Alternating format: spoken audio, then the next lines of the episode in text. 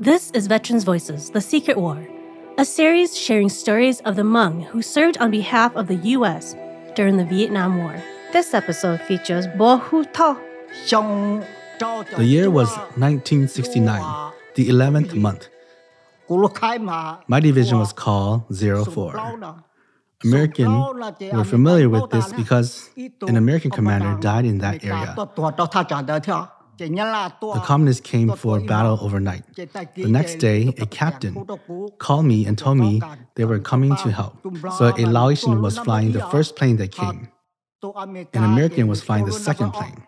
The first plane dropped two bombs. The second plane dropped two bombs off target. It was dropped at an angle.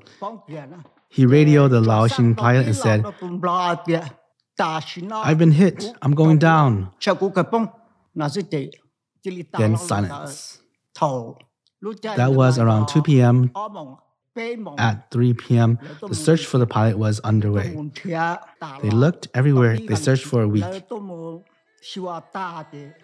They searched and found the plane, but did not find the American pilots. Veterans Voices The Secret War is produced by Ampers in partnership with Hmong Museum and In Progress, with support from the Minnesota Arts and Cultural Heritage Fund. More at minnesotavets.org.